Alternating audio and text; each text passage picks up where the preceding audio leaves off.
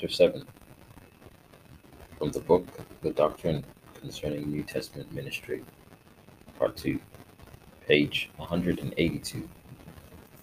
Chapter 7 Women's Ministry. Unto Christ, so let the wives be to their own husbands in everything. Ephesians chapter 5, verses 22 and 24. Wives are to submit only to their own husbands, not to everyone else's husband. Wives, submit yourselves unto your own husbands as it is fit in the Lord. Colossians chapter 3, verse 18. To be discreet, chaste, keepers at home, good, obedient to their own husbands, that the word of God be not blasphemed. Titus chapter 2, verse 5. Peter expresses the same truth. Likewise, ye, you, ye wives, be in subjection to your own husbands, whose adorning let it be even the ornament of a meek and quiet spirit. For after this manner in the old time the holy women also who trusted in God adorning themselves, being in subjection unto their own husbands. First Peter chapter three, verses one to five. Some claim that all women must be under all men because of the curse of God the curse God put on women after the fall. When Adam and Eve sinned, a curse came upon them, and we, as sons of Adam, have inherited that curse. For we have all sinned. In Adam all die. 1 Corinthians chapter 15, verse 22. But that part of the curse that fell specifically upon Eve clearly concerns her role as a wife in relation to her husband. Unto the woman he said, I will greatly multiply thy sorrow and thy conception. In sorrow thou shalt bring forth children, and thy desire shall be to thy husband, and he shall rule over thee. Genesis chapter 3, verse 16.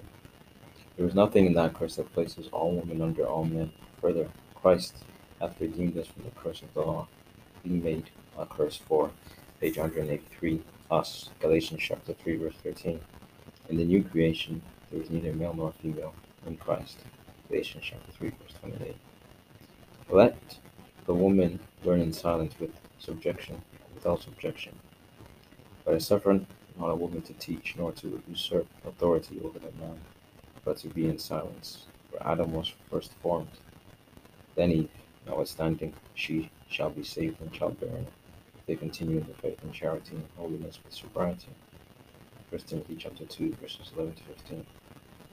Obviously, this passage refers to married women, for Paul mentions her bearing children. He also relates this teaching to Adam and his wife, Eve. Paul is saying here that the wife should be in subjection to her own husband should not attempt to teach or usurp authority over it. Some point out that, regardless of whether the woman is married or not, it is uncommon for any woman to rise up, push herself forward, and usurp authority over any man. That is true. It is also uncommon for any man to do similarly.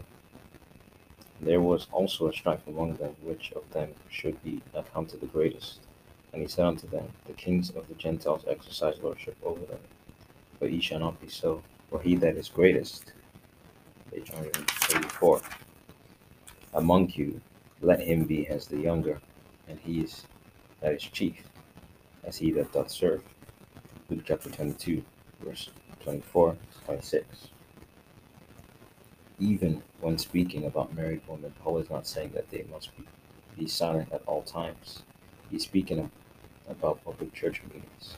Obviously, the wife can converse freely at home and elsewhere with her husband, children, or friends. Rather than ask questions in a public meeting, however, she should wait and ask her husband at home. That is because husband and wife are one body, and he is the head of that body. The husband, being the head, is to be pub- the public spokesman for the family.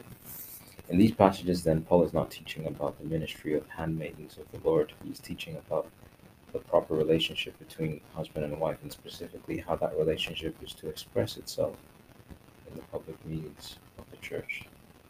The family unit was planned by God, and He is concerned that it function correctly to be a rich blessing for all and bring glory and honor to the Lord.